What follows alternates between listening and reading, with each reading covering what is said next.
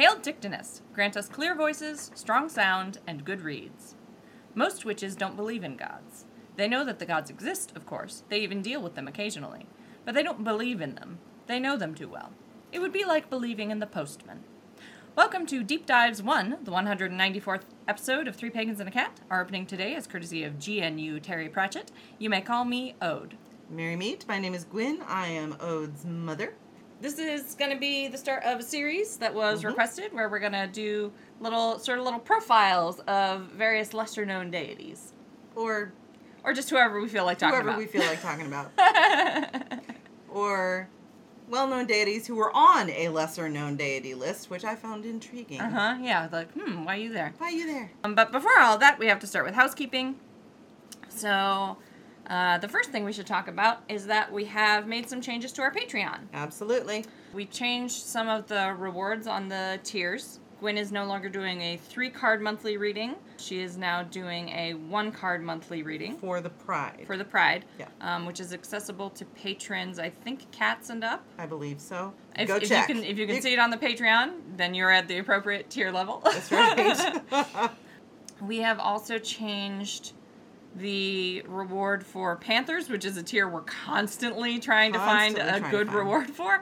So Panthers are now getting a page from Jax's herbarium. Mhm. So Jax has a ongoing project where he's compiling uh, sort of a compendium of information about various herbs as part of his hedge witchery, and he has graciously permitted me to upload one page per month from that herbarium uh, for the Pride, so for Panthers and above, Mhm. uh, and then for leopards and above. Show notes. Yes, thank you. We are going to be doing uh, the show notes and sort of behind the scenes Pictures. can- candid snaps. Candid Um, snaps. Because we can't get the fucking video thing to work. Yeah, of recording because Get Vocal is just fucking broke, Yeah. y'all. And I don't know if or when they're ever going to fix it. That's right. So you get ridiculous pictures of us. Uh-huh, Or of things around us as we are, you know. Yeah, as we record. Uh, so you get the behind the scenes stuff. We're going to get photos of our show notes because we Yep. both take pretty extensive notes for these episodes. Yep. Um, I and do then, now. Yeah. And then, and then you'll get to see like those occasions where like I took notes on something but it didn't come up in the podcast. Yep, yep, that does happen.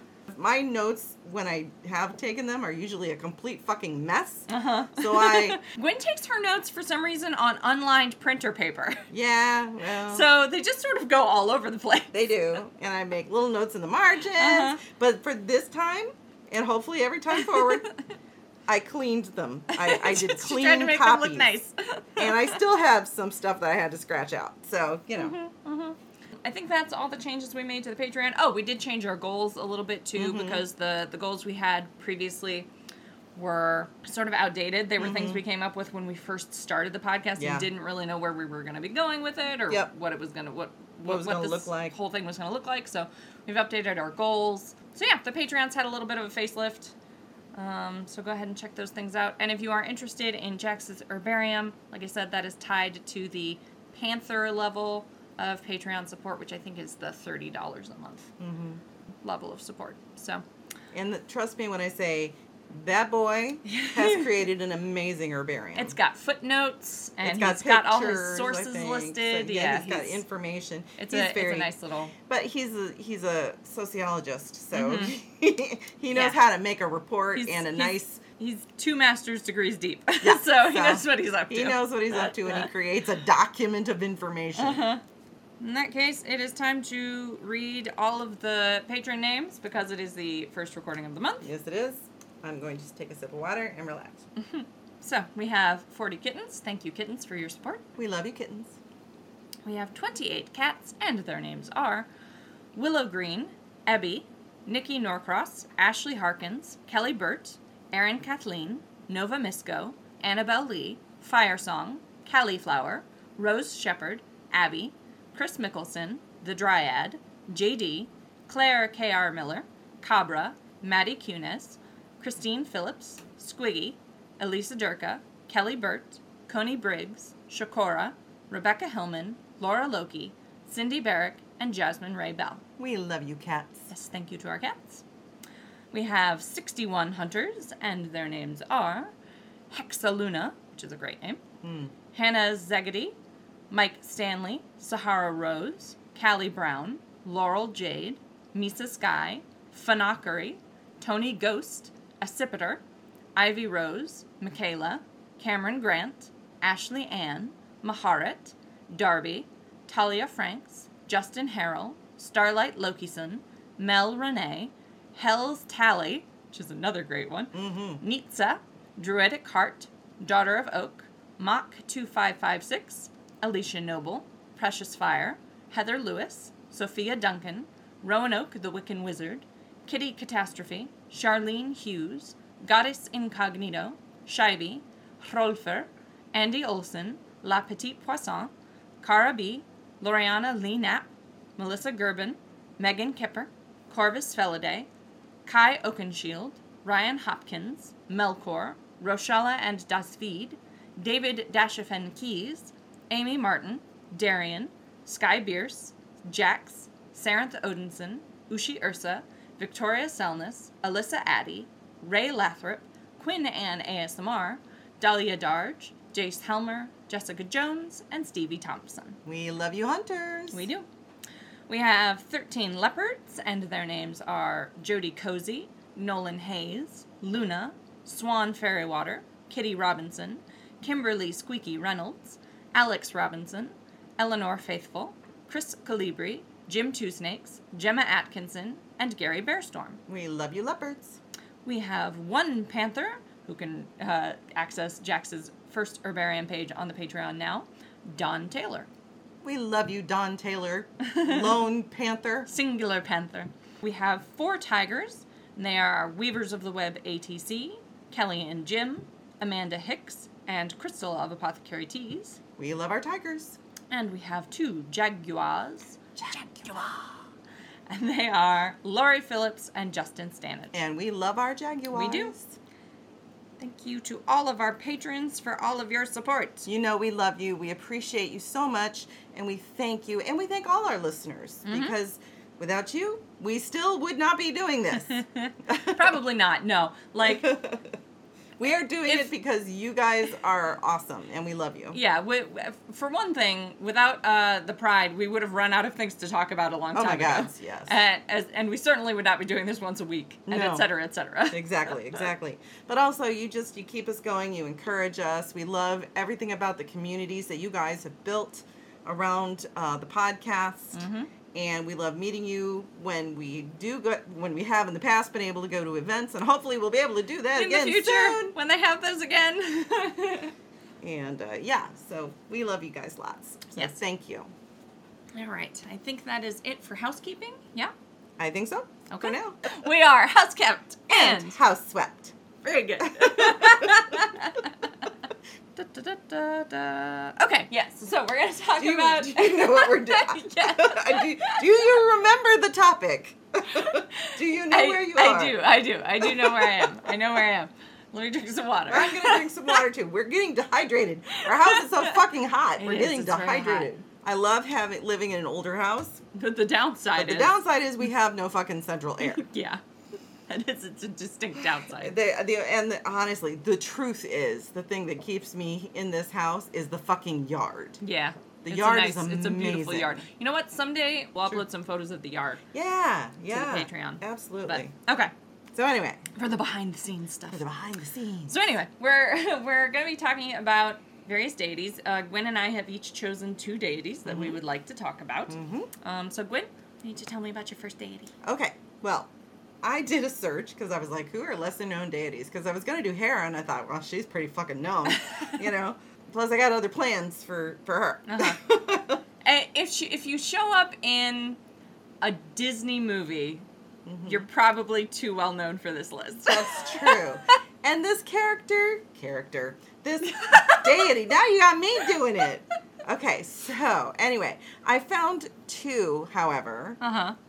That are really pretty well known, but were on this lesser known deities list that I found because a lot of people concentrate on the Olympians. Yes. The one I'm going to start with, Charon, the ferryman Yes. of Hades. Yes. Okay, so Charon, you might not think of him in this way, but he is a psychopomp Mm-hmm. because he does ferry the Literally. literally the newly deceased from the land of the living Mm-hmm. Into the land of the dead, into Hades, into the underworld. His parents are Erebus and Nyx, Now, Nyx is night, night. and Who's Erebus? Er- Erebus. I never say his name right. Erebus is darkness. Okay. So his parents are primordial deities. Mm-hmm. So Charon actually predates the Olympians. He predates Zeus Mm. and Hades, and uh, he actually they uh, have a connection between him and a um, Etruscan spirit of the underworld who was also a ferryman who who took the souls of the newly dead into the Mm, okay. underworld. His name is Karu or Karun. There's a pretty strong correlation there. Yeah, one would. Uh, but the um, you know Karun or Karu was was kind of terrifying, Mm-hmm. and instead of a, a skiff and a pole, he had like you know double sided hammer. You know, Mm. he hammered the He- dead. apparently. And uh, and he was a very he was a very frightening character, Mm-hmm. and he was considered death. okay. Whereas in with Charon, he's actually the sibling of Nemesis, who is Mm-hmm. vengeance, Eris, who is strife, Thanatos, who is death, Right. and Geras, who is old age. Okay. And uh, Charon is he can be he's usually depicted, uh, especially in the earlier versions of, of his stories and where he Uh-huh. appears, as kind of old and wrinkly and, and like with a long scraggly beard and smelly and you know just kind Mm-hmm. Wizened. of wizened and things like that. But he's also depicted in some other in some art uh, and on vases and stuff as a younger man with a beard Hmm. and like a seaman from like an Athenian rugged seaman with a conical hat. Ooh. It, it's he's got Yeah, two ways of hat. he got a fancy hat.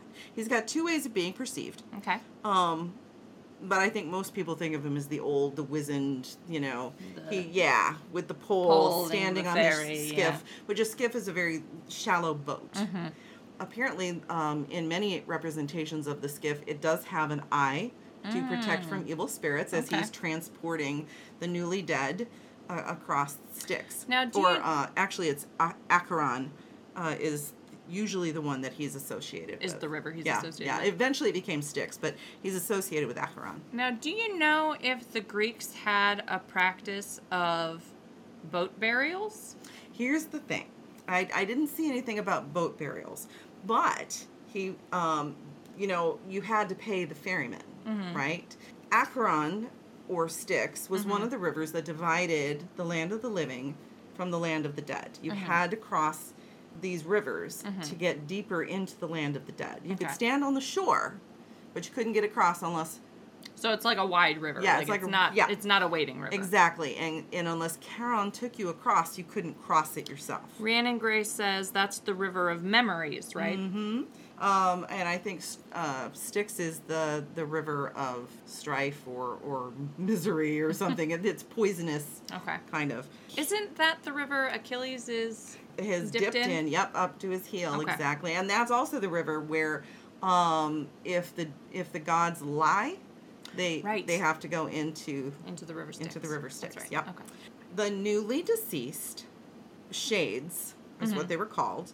They would be brought to Charon by Hermes. Okay. Hermes would escort them, or some other psychopomp. Right. You know, it wasn't always Hermes. There Um, are a variety. there are Hermes variety. is one of them. Exactly. And I'm sure you've heard that, you know, you had to present a coin to Charon in order to get him to ferry you across the river. Mm-hmm. And what this was, I thought was very interesting. Um, if you didn't have a coin, he wouldn't take you. You'd have to you'd have to wander the shores for a hundred years before he would finally give you a free Mm. Sort of, ride sort of take pity on you. take pity on you and give you a free ride, or these shades would go and become ghosts and they'd haunt people and, and be seen in the land of the Mm. Living. And and that would be sort of like the punishment for the living not not paying your debt. Exactly, because this coin, and it was called an obol, and it was maybe It was very. It was like a penny would Mm-hmm. be today, and it was uh, meant to be. Originally, it was under the tongue of the of Mm-hmm. The deceased. The deceased. Okay. and it it represented proper burial that they had proper burial rights Okay.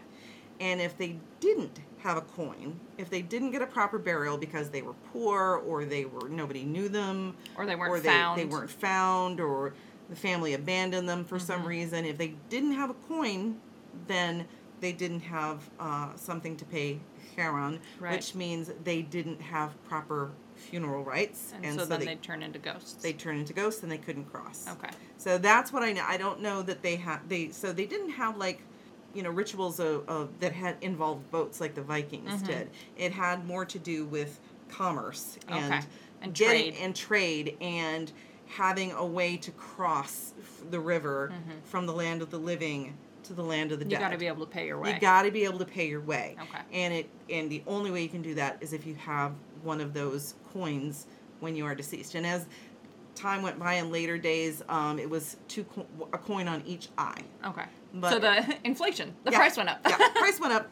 So yeah, so you had to to pay Charon in order to cross.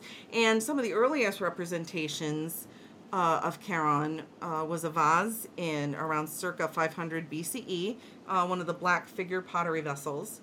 And he actually was a very popular figure on vessels that you would find in burial sites. Um, and they're these kind of skinny, uh, single use pottery vessels that um, would hold oil or perfume. Mm, And, so- okay. and then he would be depicted on there with his pole and, you know, Interesting. everything on there because he was a god of the underworld. Well, he was a deity of the underworld. He wasn't considered a god of the underworld so much as a spirit, or a deity of the underworld. Yeah, Rhiannon said earlier that he's not technically an Olympian. He would be a Titan's child. Yes, he is a Titan's child. He's so he's a primordial deity, you know, and and that is his role is to take people who have just died, recently dead, deeper into Hades, Mm-hmm. Right. e- deeper into the Where underworld, where they can be properly sorted. Well, yes, because then they go before the judges, Right. Um, and uh, and they are determined of you know if they will where they will be in the underworld, if they will be punished, if they will be rewarded Right. that kind of thing. But that's that is what he do. He takes them. Now the interesting thing is he is featured in a lot of poems and plays. This includes Frogs by Aristophanes, poetry by Euripides, Aeschylus, Callimachus, Ovid, Aristophanes. He was also written about by the Romans because the Romans adopted him as well. Right. As they tend And they to. still called him Charon. Mhm. They didn't change his name. Oh, interesting. hmm And he was written about by Virgil, Cicero, Seneca, and uh, others. And one of my favorite uh, things that I found um, is Lucian's Dialogues of the Dead. Ooh, that's an intriguing name. Yeah, yeah. And Lucian was a uh, Hellenized Syrian poet, Okay. and he was a satirical poet. Mm. So he, you, you know, you find the he has these conversations between Charon and Hermes, or Charon and one of the people he's he's supposed to be He's- he's ferrying. ferrying. And there was this one that I read about this really cheeky dude who didn't have a, a coin to Mm-hmm. pay, and he refused. And Charon is like, well, I'm not taking you, and he's like, oh, okay, fine. So he somehow managed to weasel his way into Uh-huh.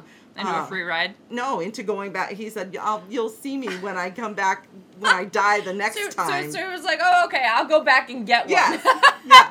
You know, I'm gonna go back and live on the earth Uh-huh, and until I can until earn I until I can earn an obol. until I can get one. You know that kind of. It's very funny. These they're very, um, you know, they're just funny little Uh-huh. satirical poems, sort of dark humor. dark humor, and uh, so I highly recommend looking up Lucian's Dialogues of the Dead because they have been translated, and uh, Spectacular. it's like he's like, you haven't got a penny, you know that kind of thing. Uh-huh. You have to pay me. It's it's a pittance. Come on. yeah, exactly. And the other uh, notable mention is Dante's Divine Comedy. He appears there. Mm-hmm. But he's he's all over the fucking place in, in literature and of course in mythology. He uh, you know he here's the thing, for a crotchety old deity Uh-huh. who uh, can either be scary depending on your version of him, or just crotchety and Just, like just grumpy. grumpy and just pay me my money or get out, you know, and wander the, the shores for a hundred years before I Uh-huh. take pity on you. He helped Orpheus, he helped Psyche, he helped Odysseus, he helped Aeneas, to get across, and they So, all so you come to, to and they were all living at you come time. to Charon with any kind of sob story, Yeah, or any Charon- kind of her- heroic Yeah. motivation. Well, some of they some of the the literature they they think some of them paid him. uh huh. Um, of course, Orpheus uh, played his music for him Uh-huh. and got him one one free ride. Uh-huh. That was it. The second time when he lost Eurydice, you know, Uh-huh, it. said, "That's it, buddy. You had your chance." But El um, says the original Grouch with a heart of gold. Exactly, and he, but he had to be. He still he would accept money from the living to to be transported if they Mm-hmm. Were a hero. Now Heracles didn't even bother trying to pay him. He just beat him with his own pole. That's rude. Rude. Uh, that was when he was going on. I think it was his twelfth journey to try to Heracles- get. Heracles um, is just kind of a dick sometimes. yeah, to try to get Cerberus. Uh-huh. But but yeah, Heracles was a little bit of a dick. And this is the thing, he would get punished every time he allowed a living soul But to he keeps doing it. over into the underworld. But he and he'd get like in the ancient writings, he would get chained for a hundred years. Who and does Charon's job when he's being exactly punished that was like, are the dead just piling up Uh-huh. on the shore, waiting for him to return? And he helped a lot of people. Uh huh. Yeah. So, So, you like know. those centuries are stacking up here. And uh, Rhiannon says he cuts quite a striking figure. Yeah. Even He when he does. doesn't do anything, just the idea of this looming ferryman is pretty damn cool. exactly, and he is, you know, Elsa's job security. Yeah, exactly. So he does uh, have a very striking, kind of scary presence, Ambiance. ambiance, and yet there's a lot of humor that that surrounds his role yeah. as ferryman. he Um, and- seems quite mercenary. yeah, well, like I had, I found one poem. I think it was, I don't remember who it was, but man, he was not being nice. He's like, you know, he was describing him as this old, stinky, smelly beard with eyes of fire, and you know, kind of thing. And uh, so he goes. There's he flits between being terrifying with the eyes of fire, uh, and just being gross. Just sort of disparaging. Just yeah, and like a seaman because he, seamen were kind of looked down upon, you know, a little bit, and because you know they were out on boats and they were wrinkled from the sun and smelled of fish. I don't know. yeah, doing all their sailing. Um, Being the backbone of the economy. No big deal. no big deal. But so yeah, so he is this this deity, this primordial deity who has a very important job. Mm-hmm. Very important job. He gets people where they need to go. Mm-hmm. But he's not above beating some people if they come to him without pay. Uh-huh. But also not above But taking money above- even if you're not supposed to be in there. Like he'll take a bribe.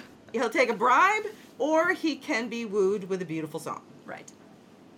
At least once. Once one one, beautiful one. song. Yep. And there's other stories. So that's the funny thing is like Charon, you don't think of him as a deity. Mm-hmm.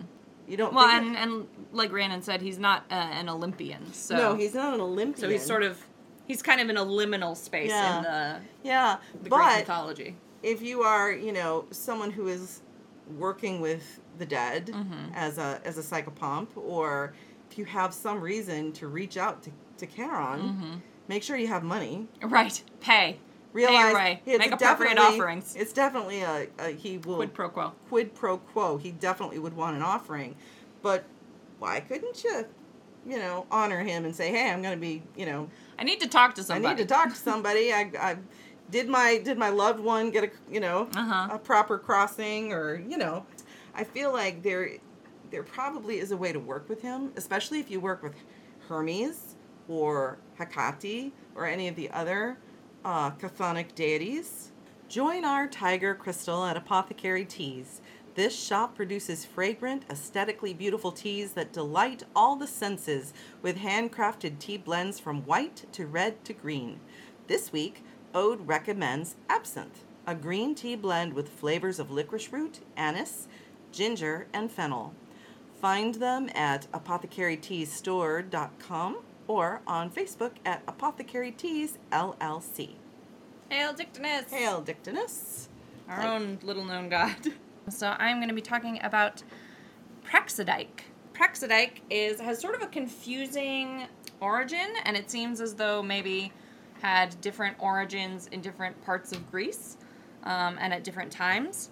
But Praxidike is the exactor of vengeance and judicial punishment, which were pretty interlinked concepts in mm-hmm. the ancient Greek worldview. Yeah. the, the purpose of a judicial punishment was to extract revenge for the victim. It wasn't like they didn't really have a restorative or a reparative justice system. They had a retributive justice system. Mm-hmm. Um, so Praxidike was the one who made sure that those punishments uh, were and that vengeance was properly enacted. Rhiannon Gray says, "Ooh, a demona." Yes, exactly. Um, so Praxidike is not exactly a goddess. She is a a, a demon, which is like a, a personification, uh, a spirit that personifies a concept in the Greek practice. Yeah, uh, Rhiannon says might want to spell it for people. Uh, yeah, because the Greek pronunciation is demon or demona, but it is spelled D A I M O N A. And the name is spelled P R A X I D I K E. Praxidike. There is also a goddess whose name is Dike, D I K E, and she is sort of the universal ideal of justice, whereas Praxidike, practice of justice, mm-hmm. is more about the practical application of justice and vengeance. Well, you need that. Exactly. And so there's sort of some ambiguity about whether Praxidike is an aspect of Dike or whether Praxidike is a separate entity in her own right. And mm-hmm. there's some ambiguity about whether Praxidike is one or multiple people. So in some parts and times in Greece, there were three beings mm-hmm. that were called the Praxidaikai and uh, there, the Praxidaikai actually there are two versions of. So mm-hmm. there's the version that is Praxidike and her two daughters with Soter, who whose name means safety, who is the, the demon of safety. Mm-hmm. Those two daughters are Arete and Homonoia, whose names mean virtue and concord, respectively. Praxidike and those two children with Soter form the Praxidaikai triad, mm-hmm. and together pursue the appropriate application of justice. Right. But there's another Praxidaikai, which is three individuals who are supposed to be the daughters of Ogis. Mm-hmm. And Ogis is sometimes described as having been like maybe a mythological king, and sometimes described as having been possibly an ocean titan of some kind mm-hmm. who was one of the primeval or primordial rulers of ancient Attica. Mm-hmm. And there was a there's a whole situation with the flood and everything, but Ogis had three daughters, Alalcomenia, Thelxonia, and Aulis, and those three daughters are also sometimes called Praxidaikai. Mm. Which of those three sets are comprising the Praxidaikai varies Depending on depending who you're on reading. yeah who you're reading and at what time it was written Right. Right. and in what what area what of Greece it was written in yeah but in the Praxidaikai form and especially in the triad form and especially the one that is associated with Alcalomenia, Thelexonia, and Aulis the Praxidaikai are represented only as heads so uh, they're they're specifically described as having only their heads are deified. So unclear whether that means that the heads of the Praxidaikai do have bodies, but only their heads are divine, or whether they are bodiless heads in general. But they are only represented as these heads, and they are only offered the heads of animal sacrifices. Hmm. But in that form in particular, they watch over oaths and ensure the punishment of oath breakers. So there are these two sort of corollary, but with, with minor distinctions, versions of the Praxidaikai. okay. She doesn't show up, Praxidike doesn't show up very frequently. She shows up in a few places. Like I said, we know there there is this sort of divergent perception and cultus of the Praxidaikai, but she is uh, mentioned notably in in one of the very famous uh, Greek stories about the Trojan War, where Menelaus erects a statue to Praxidike in the same place where Paris absconded with Helen Uh oh. as sort of a, a give, bring me justice. bring me justice, bring me vengeance for this crime. Yeah. That's I think the the most famous instance of Praxidike showing up in the mythology. The stuff that where she's going to be best known is um, when Menelaus enacts a statue to her, and he does ultimately get justice. Yeah, Paris dies. Um, Helen's second husband, whose name I can never remember, also dies, and Menelaus gets Helen back, Yep.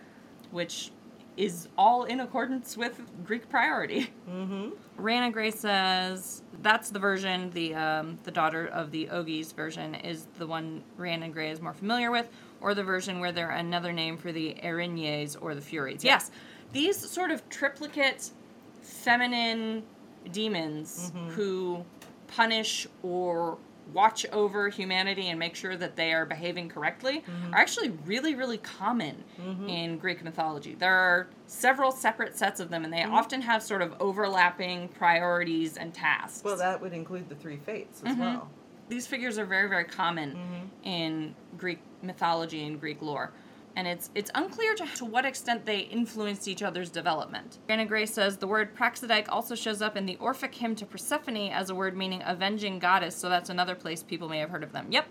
And that sort of ties Praxidike into the underworld. It's the Yeah. only instance I was able to find that does directly tie Praxidike into the underworld, except for sort of that association to the flood concept and the, the possible connect, connection to Praxidike or the aspects of Praxidike being daughters of of an entity who might have been an ocean titan, one of those really primordial forces. But aside from that connection to Persephone and the possible parentage, because otherwise we have no other parentage for Praxidike. Her parentage in any of her other forms is not mentioned. There's some academic speculation that she may have been a daughter of Zeus, but it's not actually stated anywhere. That's just academics going like, well, most people are Yeah. children of Zeus, so She she, could be. but I think it's more likely that she is actually one of the. If she's not an aspect of Dike, the the goddess of universal justice, she is probably. I think she's probably more closely linked with this Titan slash ancient ruler Yeah. of ancient Attica. So, but that's Praxidike. She's very interesting. There's not a lot about her in terms of mythology and even in terms of academic study.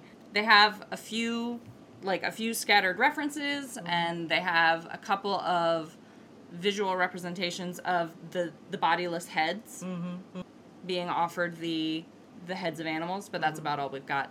Uh, Rhiannon Gray says no parents, but I think she had kids with her brother, at least in the she has daughters myth. But it's ancient Greece, so who does who who didn't? Yeah. Right? Um, her children are with Soter, whose name means safety, and again, it's unclear whether they were related because no one's parentage is very clear. Everything's a little. Yeah, but Soter is another demon, is another personification of a concept, and is so. This is what I think is really interesting about this other um, triad, the the one that's Praxidike, Arete, and Homonoia.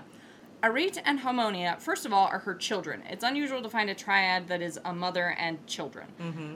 It's also interesting that they are her children with Soter, and they don't like their names and what they are the personifications of don't have anything directly to do with justice. They're the outcomes. They're the the intended outcomes of Praxidike's action. Yeah. Right? So like Praxidike's purpose is to sort of right society by enacting revenge for the wronged and sort of equaling things out so that everything can go back to normal. Right. And her her children, Arete, virtue, and Harmonia, concord, like social, what in heathenry we would call frith, that sort of um, leveling of society so that you, you sort of all agree to play by the same rules. It's interesting to me that, that those two children, who are the outcomes of her purpose, mm-hmm. are included in the Praxidike triad. Yeah.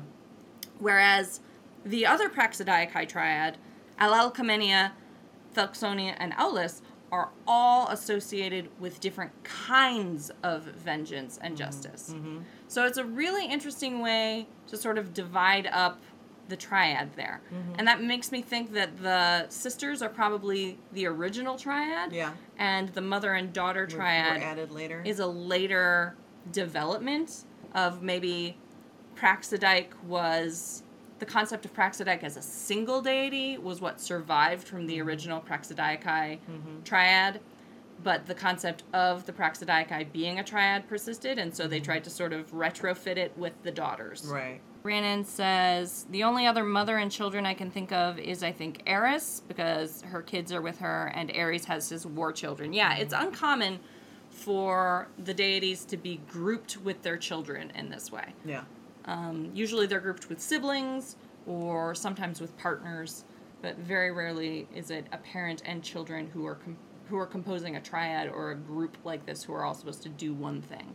I'm not that well versed on the Greek either, Finn, so it was really interesting to, Yeah. to study this because I don't really work with this pantheon. Yeah, it's all Greek all the time right now.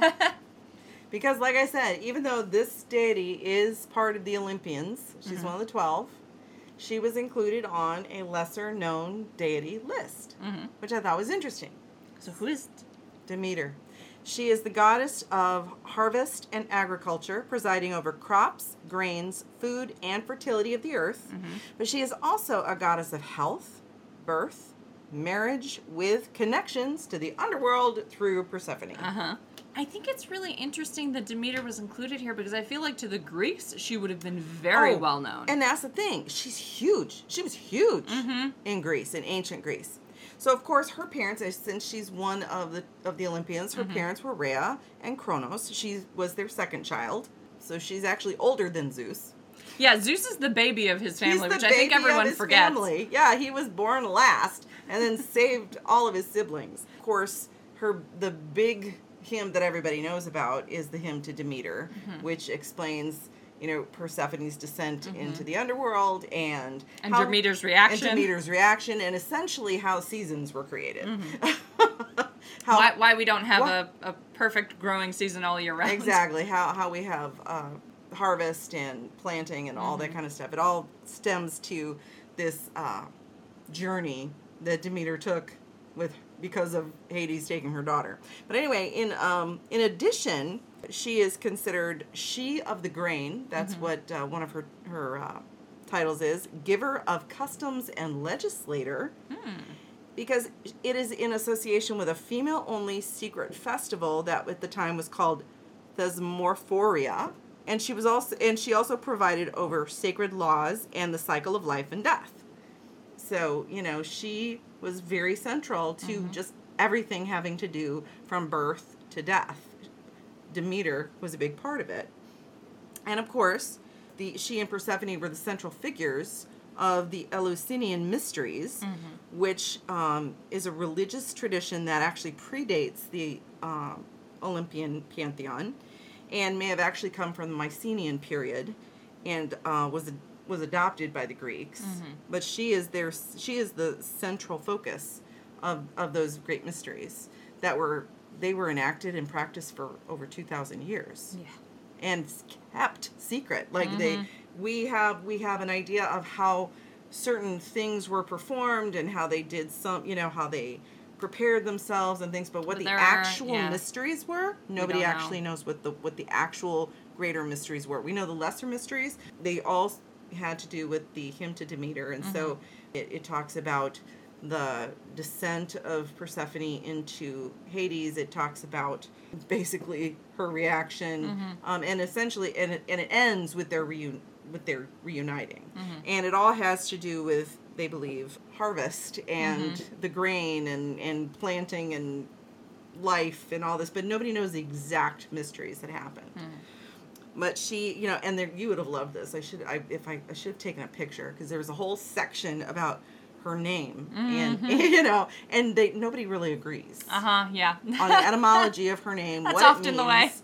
Some people think it means, um, you know, Earth Mother, um, but you know, others say it's Grain Mother.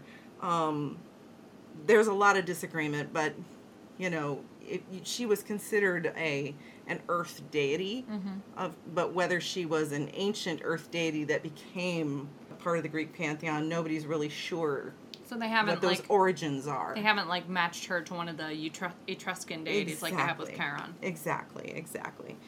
Um, but but you can consider her a grain mother and an earth mother. Um, she's also she was called the corn mother by Hesiod. he talks about her in um, the Theogony. Did Um, they have corn in ancient Greece? apparently because she was called the corn mother and because it she was the goddess of grains she was the goddess of cereals. Um, and so she provided bread and blessed the harvesters. So that was a big part of what the Eleusinian uh, mysteries was about having to do with cereals and grains and Yeah. all of that kind of stuff.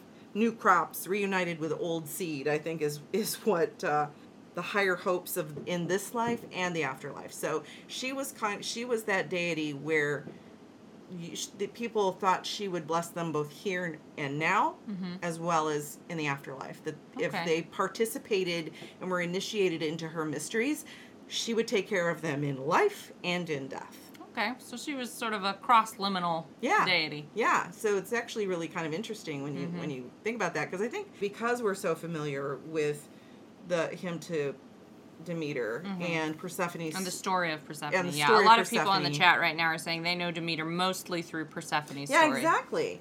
And so, um, you know, it, it's interesting that yeah, corn is probably just how it's been Yeah, it's, translated. uh, She's really probably more of a grain mother. Yeah, they're they're or saying cereals mother. they're saying in the chat that that corn is probably just a sort of a mistranslation. Yeah, Um, But it- because I'm pretty sure Rochelle is correct, and that corn, as we know it, Mm-hmm. uh, is derived from maize, which only grew in the Americas. exactly. So it's probably it, she was a, a cereals yeah. you know, had more to do with again grains that were created, you know, for bread and Right. things like that.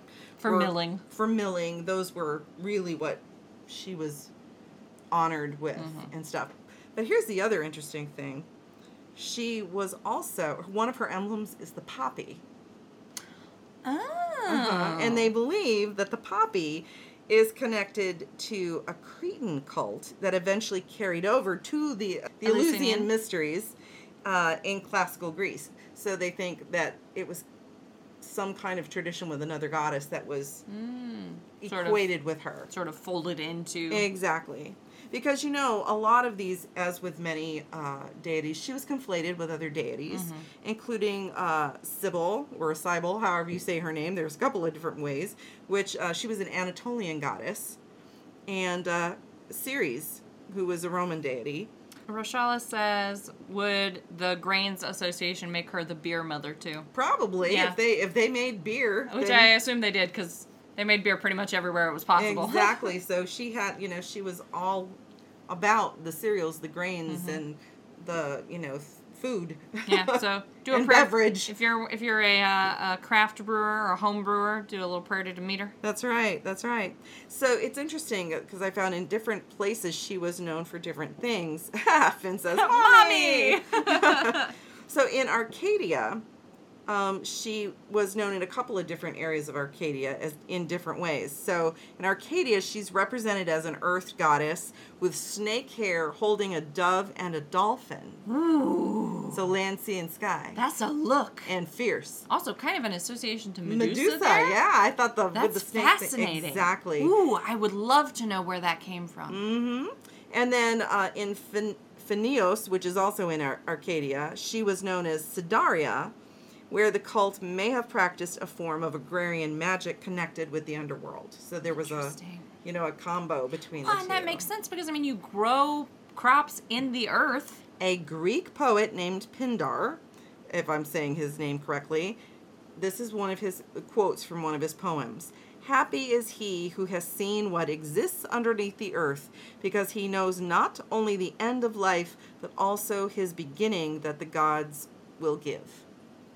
Yeah. So, you know, great, it, things come from the earth. That's why And we use them to sustain us, and and, then we go into the earth. exactly. so that's why she's really considered a chthonic deity yeah, that makes sense. because she is a- even even separate from her association yeah, to separate Persephone. from Persephone in herself alone Mm-hmm.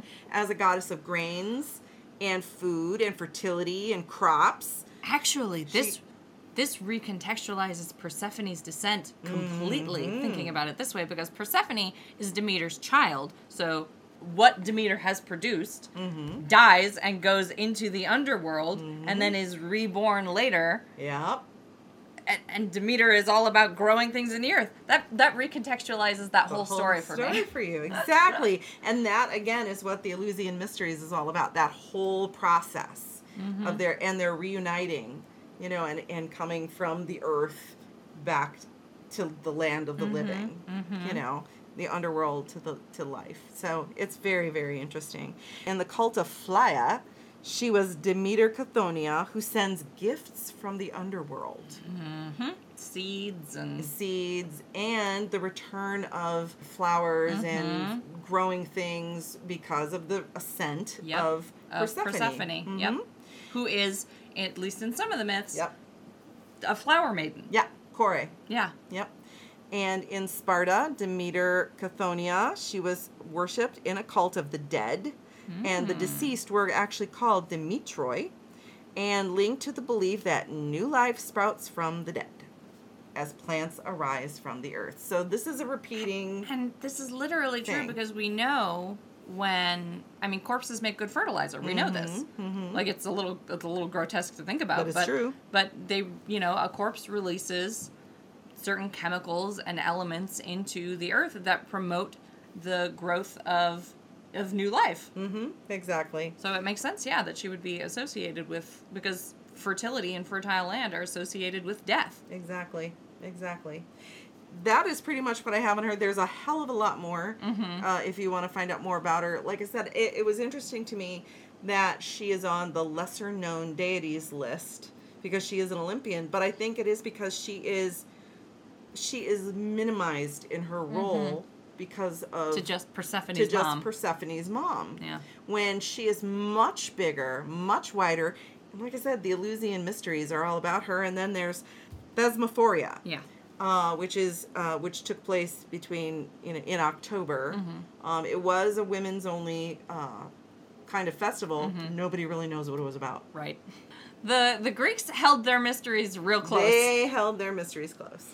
Rhiannon is relaying, uh, has been looking up Demeter stories and is relaying. Uh, there is a story where Demeter turned someone into a gecko. Quote, Demeter then poured her drink over him and turned him into a gecko, hated by both men and gods. it was said that Demeter showed her favor to those who killed geckos. Oh, that's funny. so yeah, so she's a very interesting deity. There is a uh, Wiccan group, Mm-hmm. the um, ATC, the Aquarian Tabernacle Aquarian Church. Tabernacle Church, the original in Washington, I think. Okay. They do. A, they have recreated a version of the Eleusinian Mysteries that they've been performing, because Demeter is one of their main deities that they work with, and uh, I had the opportunity to attend online yes, because up until COVID they were doing it in person. in person in the in the real, um, and uh, it was actually really fascinating to to go through the lesser mysteries. Yeah. because the lesser mysteries were all about the The the, the the hymn. hymn. yeah, the hymn. But like we did a ritual and and we're you know created to you know as initiates, Mm-hmm. you know, and all this kind of stuff, and went through a lot of what the basic ideas of what they did in the Eleusinian mysteries Re- reconstruction. reconstruction. Yeah, it's a reconstruction as best as uh, is able to be. So it's really interesting that there's at least one group. I'm sure there's others, but one group that I know of are trying to recreate these mysteries yeah. and this honor and honoring of Demeter. And I guess that's kind of why when I saw her on that lesser known deities, You were like I rude. was like, rude. there, she was really big and important all over Greece. Uh-huh. You know. But I guess uh, someone earlier in the chat described her as not lesser known so much as oft forgotten. Yeah, I think that's a that's a really good way to put it. Which is a shame because it's just like Charon, you know, I, I feel like we we pigeonhole these mm-hmm. deities into just like the the barest possible understanding. Well, and sometimes it's a lot of it has to do with your with how you engage with the myth. Like for mm-hmm. me, I prefer a a a Persephone who has more agency in her choices. Mm-hmm. And so for me, Demeter in that story is almost an antagonistic force mm-hmm. who's causing a lot of trouble and sort of refusing to release her daughter. Mm-hmm.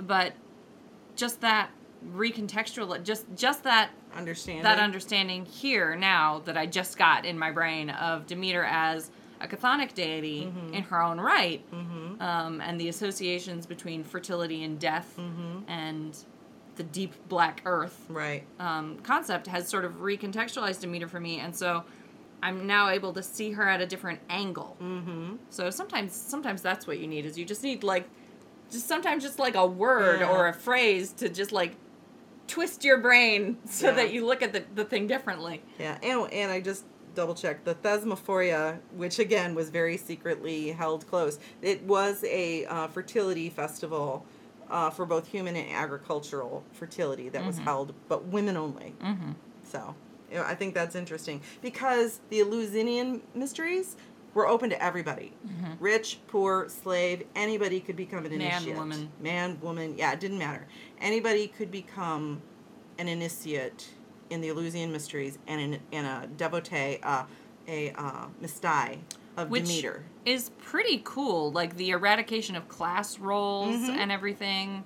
That was that's a big deal in Greek society because Yeah. they had a fairly stratified society. Yeah. So the fact that anyone who could get there could Mm-hmm.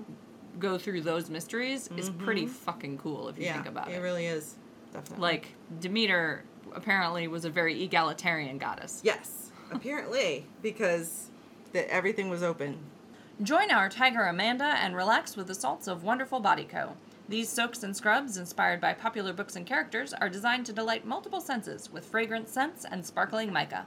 You can also find rollerball fragrances and hair oils. With dozens of options available, you're sure to find something you like in the Wonderful Body Co. collection. This week, I'm recommending Sekhmet Bath Salt with scents of catnip, rose, bergamot, honey, and thyme. Find Wonderful Body Co. online at wonderfulbodyco.com or go directly to the shop at etsy.com slash shop slash wonderfulbodyco. Hail Dictinus. Hail Dictinus! Rochella points out, well, for several centuries, these stories have been deliberately flattened and presented as fiction and laughable mm-hmm. superstition, which lends to the modern popular idea of, the, of these deities being pigeonholed almost to the point of caricature of their full selves. That's, a true. very good That's point, a very Rochella. good point. Um, a lot of us are only familiar, especially if it's not our pantheon, like the Greek stories Mm-hmm. are not my pantheon, so I haven't really studied them from a religious perspective. Mm-hmm. Um, our, our only familiarity with these stories is the sort of passing gloss that you get Mm-hmm. in like a children's book. Yeah. And so we miss a lot of these nuances. Well, and I've And that's why I want to do these deep dives. Yeah. Well, it's like I told you, you know, I've started working with Hera, Mm-hmm. and um, I was like, Ugh, I don't want to work with Hera, you know, because I had a very narrow Right. view of her. You got called by her and you were like, must I? must I? But um, but now as I'm getting to know her and I'm Mm-hmm. looking deeper, and and uh, you know, there's so much more to her than what we than what Than we what understand. You know, and I kind of I got a glimpse of that Mm-hmm. when I went through the Eleusinian mysteries in, in you know last year. Mhm. But now, you know, really digging, digging into, into it, it. a little bit more, I'm like, okay, yeah, there really is a lot more here. Mm-hmm. Well, and like I said, just going through this, this Mm-hmm. relatively short like primer on Demeter has already Altered shifted my perception of Demeter. So yeah, Yeah, I think that's very that's that's very interesting, and I I'm looking forward to to doing this series more because I I expect that's going to happen I think so. in a lot of these cases. So I have one more deity to talk about, and this time it's in my own pantheon. Uh huh. So I'm going to be talking about Vidar Vidar. the silent god. His name might mean the wide ruling one. That's unclear. The etymology is contested. Like it always is. uh-huh. But he is referred to um, in a couple of places. He doesn't have a very extensive mythology. He shows up mostly in one story uh, related to Ragnarok. So before we get to that, I'll give you just sort of a, a rundown on what we know about Vidar. So he is a son of Odin. Um, he's the son of Odin and a, a Jotun named Gridr. And her name means, and again, it's a contested etymology, but it means probably one of these three things vehemence, violence, and shit, I forgot the other one. it, it means one of three things, and but vehemence and violence are the two most likely Right. meanings of Gridr's name. And I think that's interesting because of the role Vidar is going to play in the future. Mm-hmm. So, most of the deities, most of the gods in heathenry are associated with specific places. Mm-hmm. Sometimes these are literally described as being their halls, the where they live mm-hmm. or where they send their worshippers. but sometimes they're just sort of general like locations that are sacred to them. And Vidar's place is described as being brushwood and tall grass. So very sort of just an unkempt, untended sort of scrubby wilderness. Mm-hmm. We don't know if he has a hall in a place like that or if those are if that's just like the right place to honor him or if he just hangs out in that kind of a spot a lot unclear. We do know that there was despite the very little that we still know about vidar we mm-hmm. do know he had some kind of cultists he had some kind of worship to him. Because there are two place names still that reference vidar. There's versu which derives from vidarshof which would be the temple of vidar and there's Viskjal, which derives from Vidarskalf, mm-hmm. which would have been the, the crag or the pinnacle of Vidar, so like Vidar's mountain. So we know he, he had enough of a presence outside of just the texts we still have to have temple to him, to have mountain that was considered to be his place, that people recognized him enough to name things after him, which is sort of what in heathenry we consider the cutoff for did this deity likely have some kind of worship, mm-hmm. some kind of religious practice associated with them? Mm-hmm. Because there are a lot of entities in the Norse mythology who are only mentioned once or twice. We know next to nothing about them. And so, sort of, the, the academic cutoff for did this person likely have some kind of worship is was a place named after them. Okay. So Vidar has two places still that we know were named after him. So he likely had some kind of worship dedicated to him. Okay. Rhiannon says, sounds like a kind of swampy bro. I like it. Finn says, I've left meat and persimmon cakes for him in the brambles and cedars on my hikes. It seems when I feel called to leave him anything, it's in brushy places. That is appropriate, mm-hmm. Finn. Th- those are brushwood and tall grass. Uh, unkempt, overgrown spots seem to be where Vidar prefers to be. He is called the Silent God in one instance, and we don't know why. We don't know if there were stories to him that we don't have anymore where he is described as being or performs in a way that is particularly silent or like thoughtful or meditative. We don't know if there were other stories about him. It's possible there's a theory that his silence may be a ritual abstention from speech, mm-hmm. so like an a vow of silence, mm-hmm. because Vidar's role in Ragnarok is going to be a role of revenge taking. Mm-hmm. And there's another instance of another one of Odin's sons, Vali, who is born specifically to take revenge for Baldur's death, and Vali abstains from specific behaviors until he has completed his revenge. Okay. And there are a few stories about uh, Germanic heroes who abstain from specific kinds of behavior until they get their revenge. Like they won't cut their hair, they won't bathe, they won't wash their hands, they won't, etc., etc. We know there was a tradition in Germanic and Scandinavian cultures of making vows not to perform specific, usually fairly fundamental tasks, or not to perform specific behaviors until you had accomplished an oath of revenge. So mm-hmm. it's possible that Vidar has a vow of silence because his role in Ragnarok is to take revenge for the death of Odin. Okay. So in Ragnarok, there are all these fights between various figures. And in most cases, the two figures fighting during Ragnarok kill each other. Mm-hmm. So, like, Thor and Jormungandr fight in, in Ragnarok and they both die. They kill each other. Right. That's the common trend during the fights in Ragnarok. But instead of Odin and Fenrisulfur, who are butting heads and, and paired up for fights during Ragnarok, instead of them killing each other, Fenrisulfur consumes Odin, like kills Odin, eats him whole. So Fenrisulfur is the clear winner in that fight. Mm-hmm.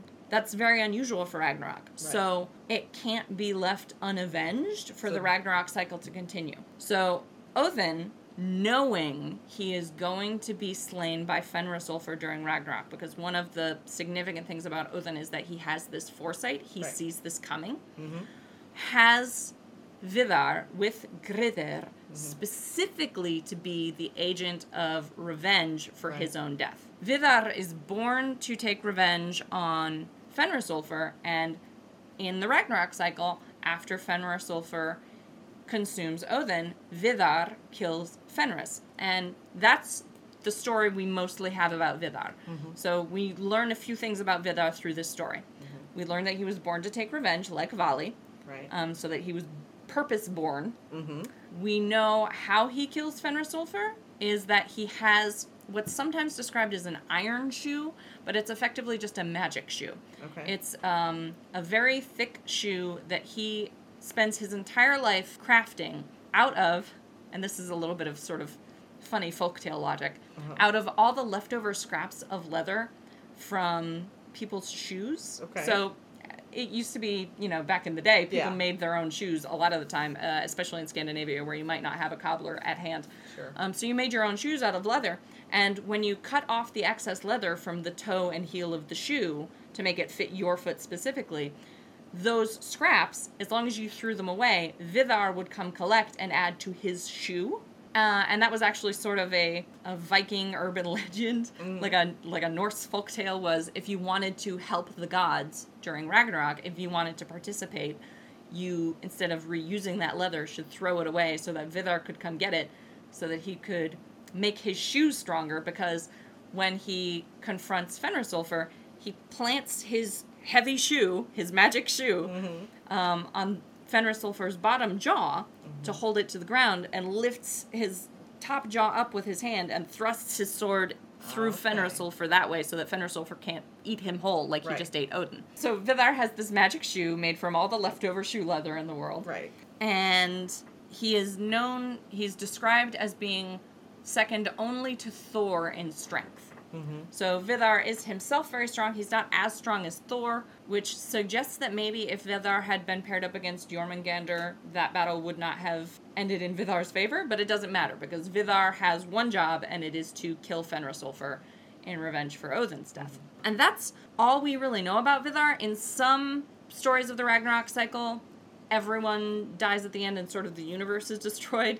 In mm-hmm. some stories of the Ragnarok cycle, some of the younger gods survive, and Vidar is one of them. Mm-hmm. Vidar and Vali, the two the two sons of Odin who were born to seek revenge, and their brother Balder, who had already died, are preserved at the end of Ragnarok, and they sort of rebuild rebuild the world. But that's really all we have about Vidar. He shows up in one other story during the Lokasenna, where he serves a really interesting role, actually. So, most of the gods in the Lokasenna are, especially at this early point in the story where Vidar shows up, are trying to get Loki to just go, to just leave. Aren't they always? They're they're trying like he showed up to this party he wasn't invited to, mm-hmm. and they're trying to get him. They're trying to tell him like you weren't invited, you can't come in.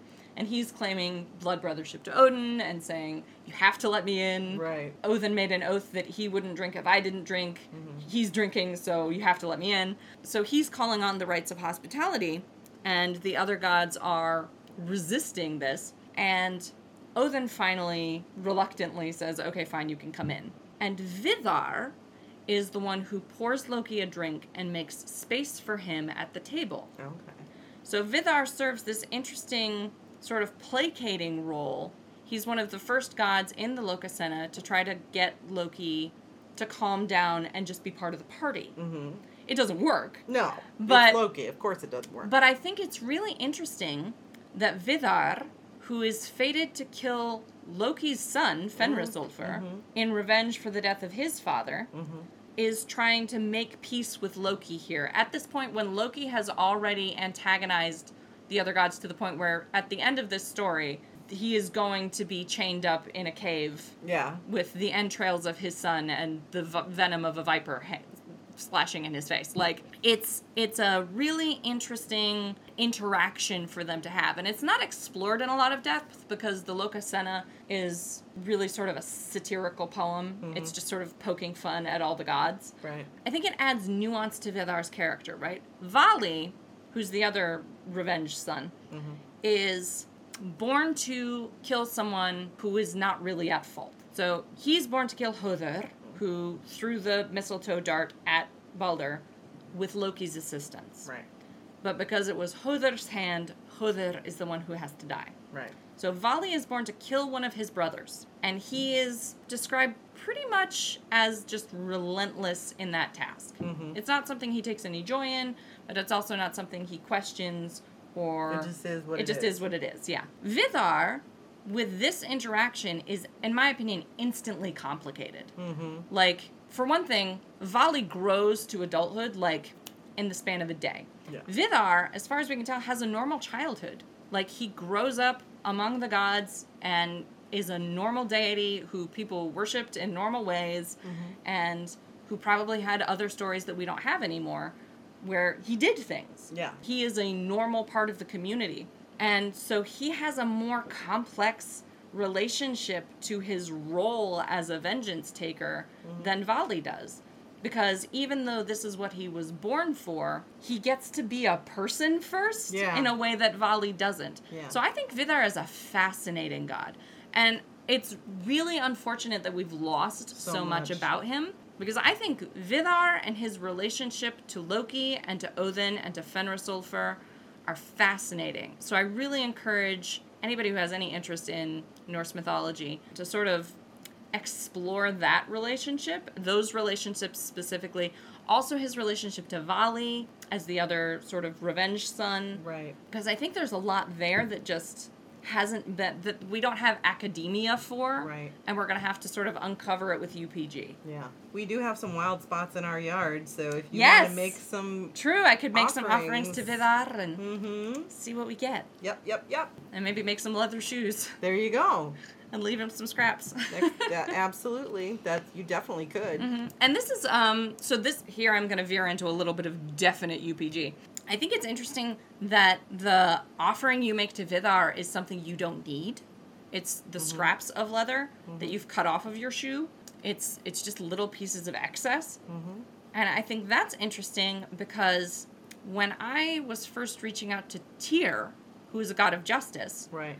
when I was first reaching out to Tyr to find out what kind of offerings he wanted, what I got was that I should give him things that have served their purpose. Mm-hmm. So, used things, um, broken things, Mm-hmm. the ends of candles, burnt out matches, broken glasses, things that were useful and have been used Mhm. and can't be repurposed. He wanted those things as offerings It's interesting. yeah, it was a really interesting thing that I had to sort of unpack in my brain for a long mm-hmm. time because those are not things I think of as appropriate offerings, but they're what he specifically wanted, at least for me. Mm-hmm. He wanted those kinds of things. Mm-hmm. So I think it's interesting that Vidar, who is a god of associated strongly with this one act of revenge, mm-hmm. has a similar offering need of give me what you don't need anymore. Give me the excess Yeah. and I will repurpose it Mm-hmm. and make it an instrument of power and vengeance. Yeah. I think that's fascinating, especially with Tyr's correlation to justice. So, like I said, this is a very UPG thing because that's not like attested anywhere that Tyr wants those things. That's what I got directly. But Rashala says maybe their value was is not in sacrifice, but in potential or in memory. Hmm. Yeah, I don't know. It's like I said, it's a It's fascinating. yeah. It, That's that, the best word for it. yeah, and that was um that like I said, that was something I had to sort of chew on for a long time before I could make sense of what what was being asked of me. Mhm. Rhiannon Grace says, "Huh, I never thought about something like that being an offering. I think it'd obviously be up to the deity, but that's a good bit of in- info to ponder. Yeah, and it may not be that, that that's an appropriate offering for everyone, Which but I we do have but we do have here the reference to Vidar specifically Requesting. that. requesting, yeah, using uh, the leftover leather from shoes." Yeah. Yeah. That's fascinating. hmm So that's what I've got on Vidar. Like I said, there's not a lot about him. He's mentioned only in a couple of places. Yeah. Um, we, like I said, we have these indications that there were more stories about him, which is the most frustrating part. It's very, it's, it's almost more frustrating to me when I can see the signs that there were stories there. Mm-hmm. Yeah. That they're like That he did more. that he did more things that we just don't know about and that we'll never hear those stories again. It's one thing when like they're mentioned once in a list of all the deities and I'm just like, well, that person existed, know absolutely nothing about them. It's more frustrating to me when I can see that clearly there's missing information and it's it's like the road to to punt where it's just no one no one thought to record it well enough for me to to find it now. yeah. I like Vidar and I hope he gets more attention. Yeah. Same with you know Demeter. yeah. I and uh, and Charon. Mhm. I mean, you And- wouldn't think and to- Praxidike. and Praxidike. You wouldn't think to maybe Demeter, yes, but Mhm. not necessarily necessarily Charon Mm-hmm. when you're when you're dealing with death or think about offering something to Charon. Mhm. You know, ha- include a penny. Right? in- before you approach anything before else. you approach anything else. So we're gonna wrap this one up Yep. because that's all the gods we brought to talk about today. A good thing because we'd still be going for like another hour if, was- Yeah. if we'd had any more.